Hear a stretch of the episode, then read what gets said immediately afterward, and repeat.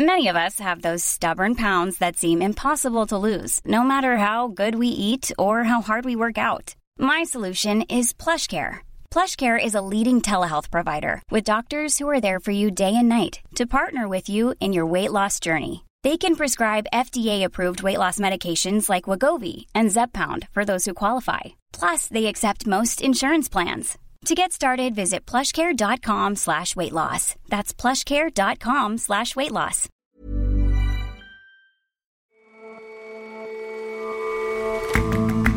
Hello, and welcome to The Intelligence from The Economist. I'm Aura Ogunbiyi. And I'm Jason Palmer. Every weekday, we provide a fresh perspective on the events shaping your world. When former President Donald Trump scrapped the nuclear deal with Iran, he was heavily criticized for his recklessness, and rightly so. Now, the country is expanding its nuclear capabilities, and there's little that America can do about it. And the mid 20th century idea of releasing odors into a cinema for a multi-sensory experience just hasn't progressed into the 21st. We take a little sniff of the latest attempt at smell-o-vision, this time in the metaverse. It makes sense.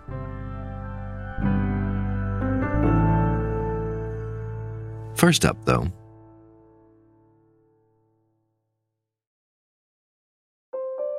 Silvio Berlusconi era soprattutto un combattente. Silvio Berlusconi was, above all, a fighter, the Prime Minister of Italy, Giorgia Meloni, said yesterday in a video tribute on Twitter. Era un uomo che non aveva mai avuto paura. He was a man who never had fear of defending his convictions, she said.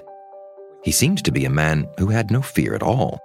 For many people, he's indelibly remembered as the man behind gaffe after gaffe, scandal after scandal, not least the Bunga Bunga sex parties, accusations and an overturned conviction of sex with an underage prostitute.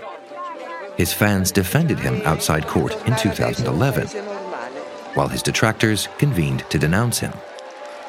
And all the while, there he was, still smiling, still confident, impenitent, still flirting. Complimenti, siete così bravi che mi viene voglia di invitarvi al Bunga Bunga.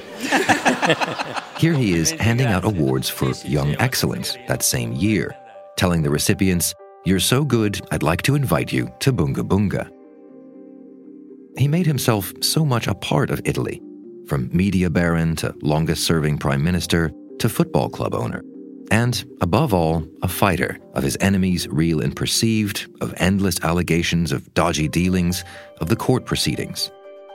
Yesterday, Vittorio Feltri, a journalist and newspaper boss and now politician, broke down live on air describing all of Mr. Berlusconi's achievements.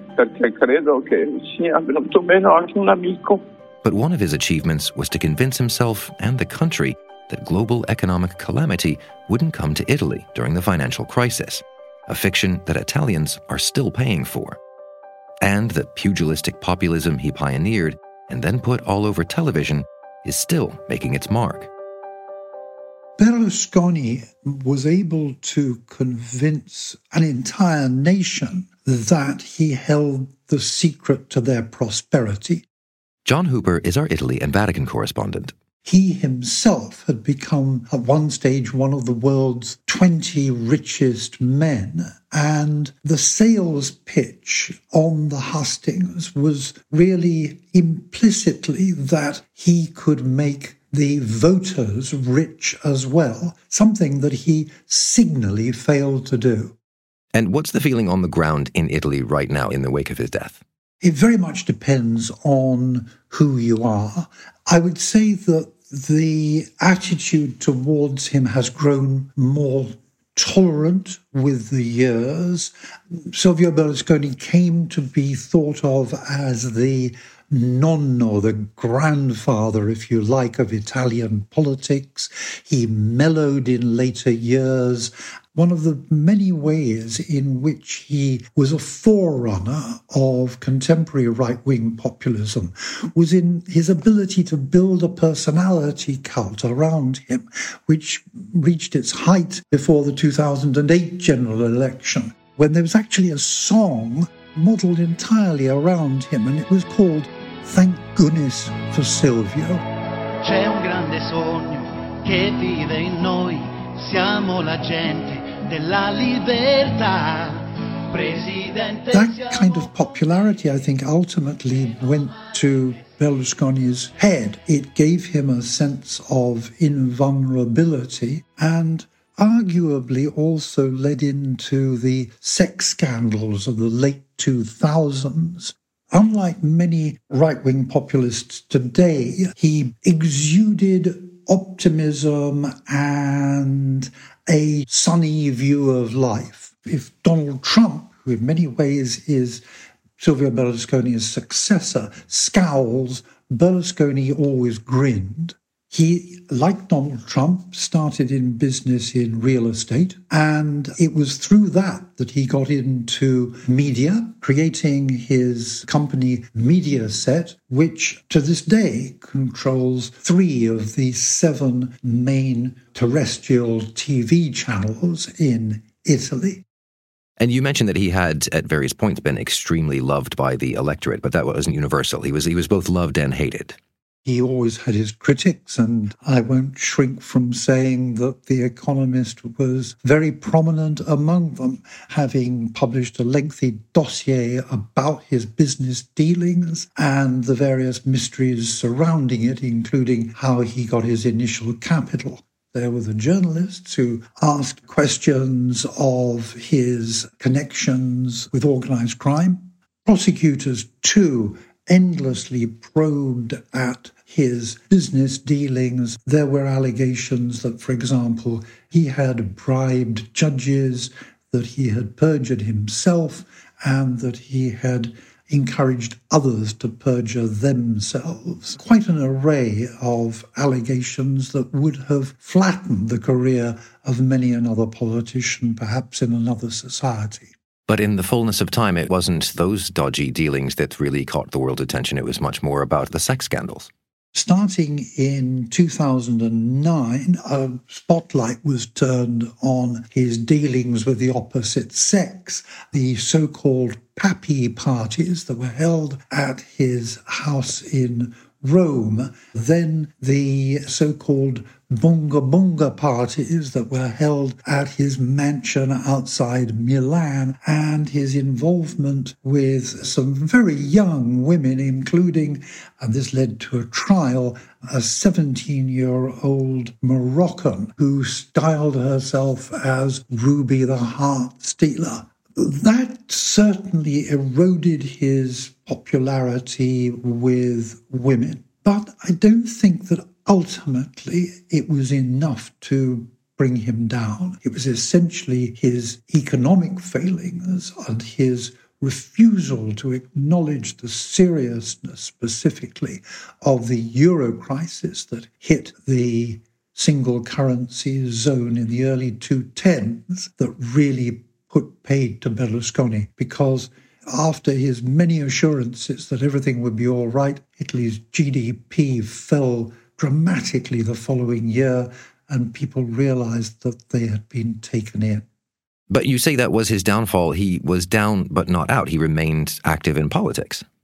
Indeed, his party, Forza Italia, gradually lost support, and his supporters drifted off first primarily towards the Northern League and subsequently towards the Brothers of Italy, the dominant party in the current government. But that said, first of all, Berlusconi's party remained crucial for the right to win a majority in Parliament, and it could be argued that he played the decisive role in ousting the last Prime Minister, Mario Draghi. So, right up until the end, Berlusconi continued to exert a powerful influence over Italian politics.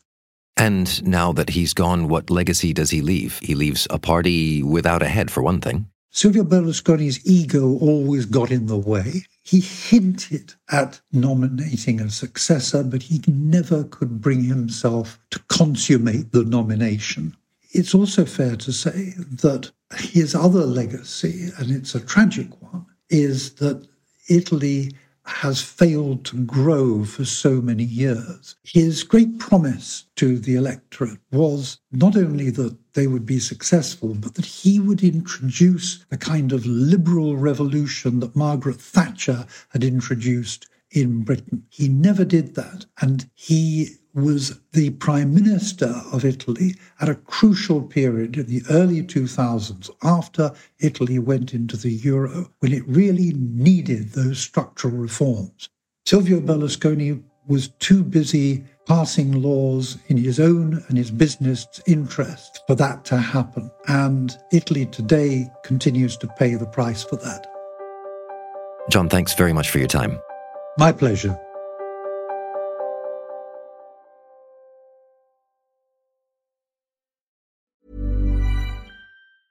Hi, this is Janice Torres from Yo Quiero Dinero. From a local business to a global corporation, partnering with Bank of America gives your operation access to exclusive digital tools, award winning insights, and business solutions so powerful you'll make every move matter. Visit bankofamerica.com slash banking for business to learn more. What would you like the power to do? Bank of America NA, copyright 2024.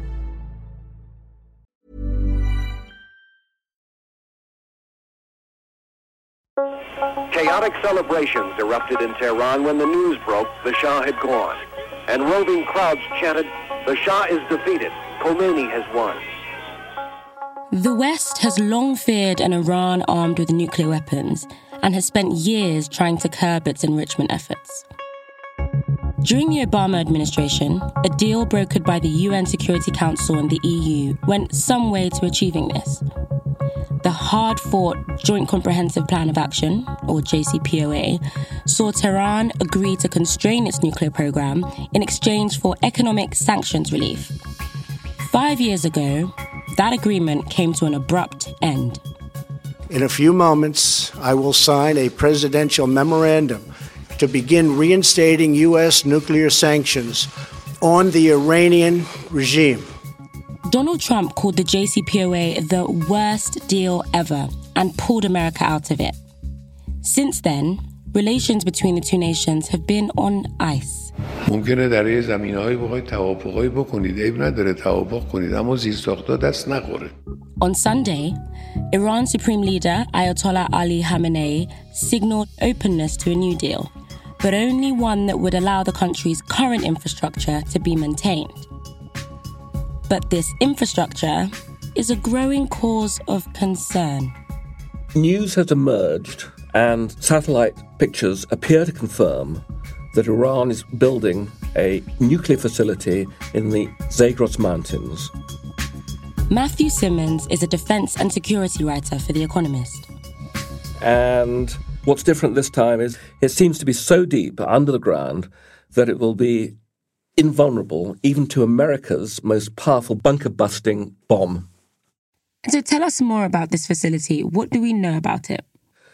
Well, if the analysis by various experts is correct, the facility is 80 to 100 meters deep inside the mountain.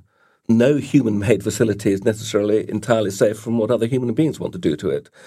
But we do know that the Americans have developed a bomb known as the GBU 57, which was really specifically to provide for the possibility of destroying a previous Iranian underground enrichment facility called Fordow. And this 14,000 kilogram precision guided bomb can burrow its way through 60 meters of earth and rock before detonating. But now, with this newer, much deeper enrichment site, it may no longer be possible to destroy it from the air. And do we know what the facility is being used for? Well, the Institute for Science and International Security, which is a Washington think tank that was set up by a former weapons inspector called David Albright, they reckon that the deepest part of the chamber could be used to house advanced centrifuges that could very rapidly produce enough weapons grade uranium to make Iran capable of producing nuclear weapons. And that is certainly a change for the worse, if all that is accurate. And, you know, whatever the criticisms of the nuclear deal of 2015, known as the JCPOA, it did at least ensure that it would take Iran about a year to produce enough fissile material for a nuclear device. Now, Iran could probably achieve that almost immediately. So, President Trump pulling out of that deal was a pretty bad move then? Well, I certainly thought so at the time, and it's particularly hard not to see it that way now. Since he decided to trash the deal, Iran has year after year, month after month, brought online new, faster centrifuges which have hugely expanded its enrichment capacity. And based on the quarterly inspection report in February of the International Atomic Energy Agency, the UN's nuclear watchdog, David Albright estimates that Iran could produce enough weapons grade uranium for a nuclear weapon in just 12 days. More worrying still, if Iran were to use all its stock of highly enriched uranium, it could produce enough weapons grade uranium for four more nuclear weapons in a month. None of this actually means that Iran is about to break out and become a fully fledged nuclear weapon state. But it does mean, as Mr. Albright puts it, that it now is in a position where it can produce nuclear weapons pretty much on demand. Okay, well, that sounds rather scary. But with Mr. Trump no longer in office, does President Biden have any plans to recreate some version of that previous deal?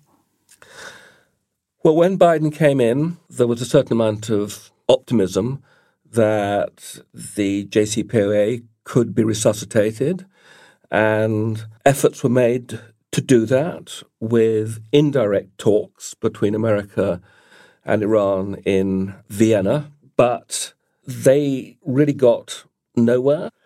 An Iranian expert that I spoke to recently said that, in his view, the Iranians had already decided that they were beyond the deal by the time Biden came in. Nor has there really seemed to be much real enthusiasm within the State Department to sort of do the heavy lifting. But according to some experts that I spoke to, the real death knell for a revived nuclear deal with Iran was Russia's invasion of Ukraine last year. The war brought Russia and Iran into a much closer defense and strategic partnership. And that closer relationship with Russia, plus Russia's pariah status, really, killed off any lingering hopes of restoring the P5 plus one process, of which, of course, you know, Russia was a key part. Also, as energy prices have soared because of the war, Iran, as a large oil producer, has found that some of the immediate economic pressures on it have significantly eased. So, are we destined to see Iran develop nuclear weapons? Where does all this leave us? It certainly leaves the whole situation rather less in America's hands and perhaps a little more to the influence of Iran's Gulf neighbors. And I think what we're seeing now is a kind of weary but dangerous equilibrium. The regional Arab powers, they're trying to gain sort of leverage over Iran by investing in its economy and deferring to China. And China is really the one major international actor who has some real influence on Iran. Then there's a question of what Israel does. It has used all sorts of methods of sabotage to delay and harm Iran's nuclear power in the past. And there has been an open debate for years in Israel about a direct attack on Iran's nuclear facilities, something which could, of course, trigger huge escalatory consequences all round nobody really wants this thing to escalate. However, there's no possibility of a formal new nuclear agreement to constrain Iran happening anytime soon. Matthew, thank you so much for coming on the show. It's been a pleasure.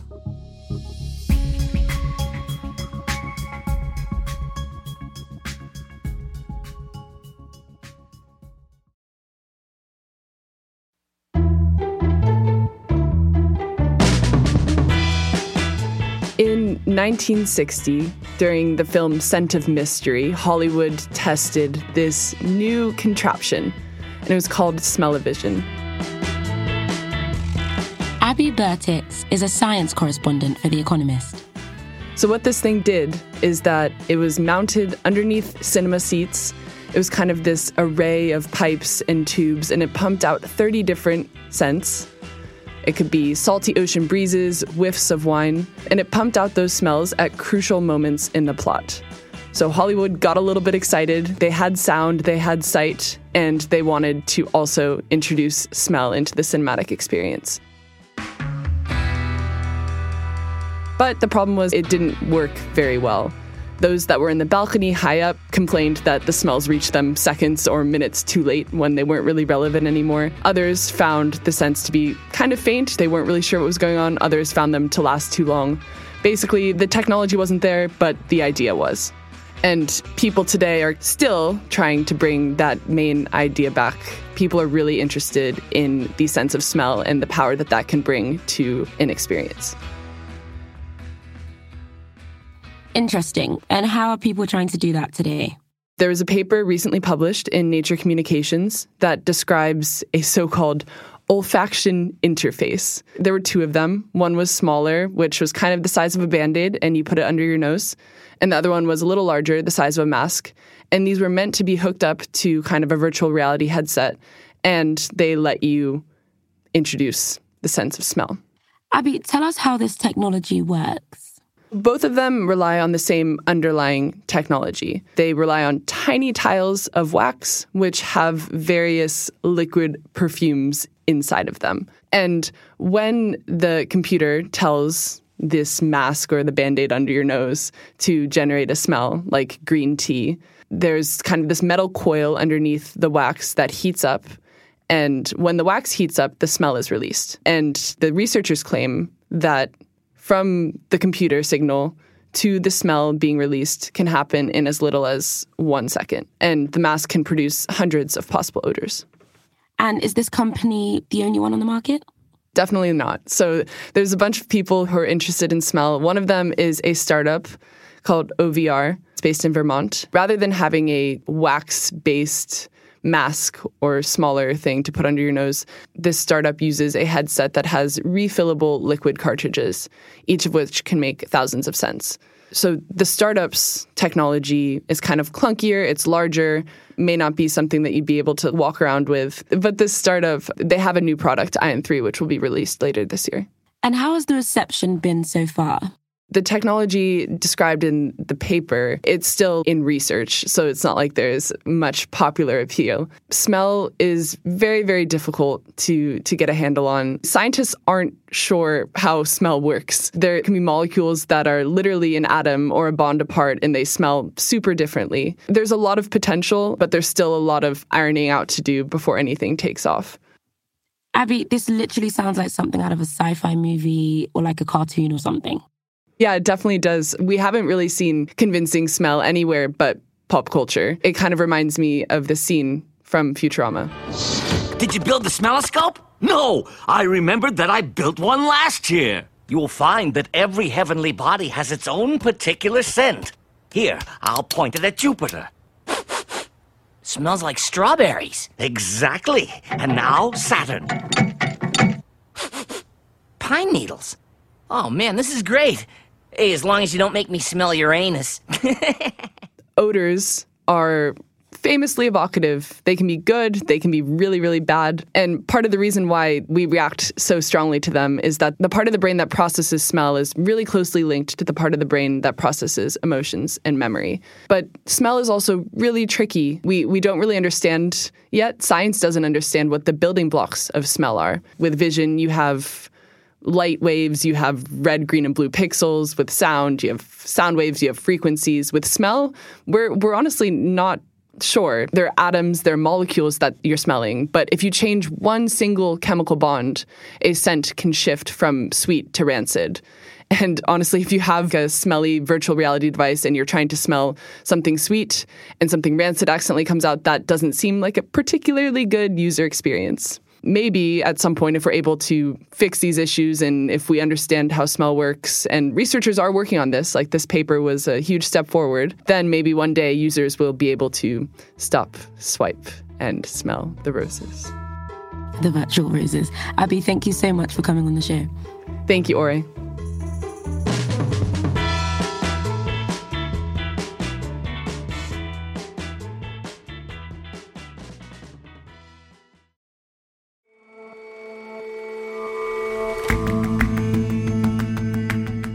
That's all for this episode of The Intelligence. Let us know what you think of the show. You can get in touch at podcasts at economist.com. And if you're not a subscriber to The Economist, what are you waiting for? Dive in with the deal we've got going on at the moment a free 30 day digital subscription.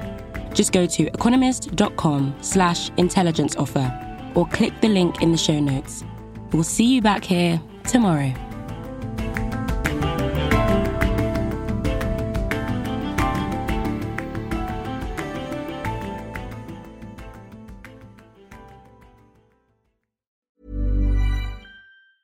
Hi, this is Matt and Sean from Two Black Guys with Good Credit. If you own or operate a business, whether it's a local operation or a global corporation, partnering with Bank of America could be your smartest move. By teaming with Bank of America, you'll enjoy exclusive digital tools, award winning insights, and business solutions so powerful you'll make every move matter. Position your business to capitalize on opportunity in a moment's notice. Visit bankofamerica.com slash banking for business to learn more. What would you like the power to do? Bank of America, N.A., copyright 2024.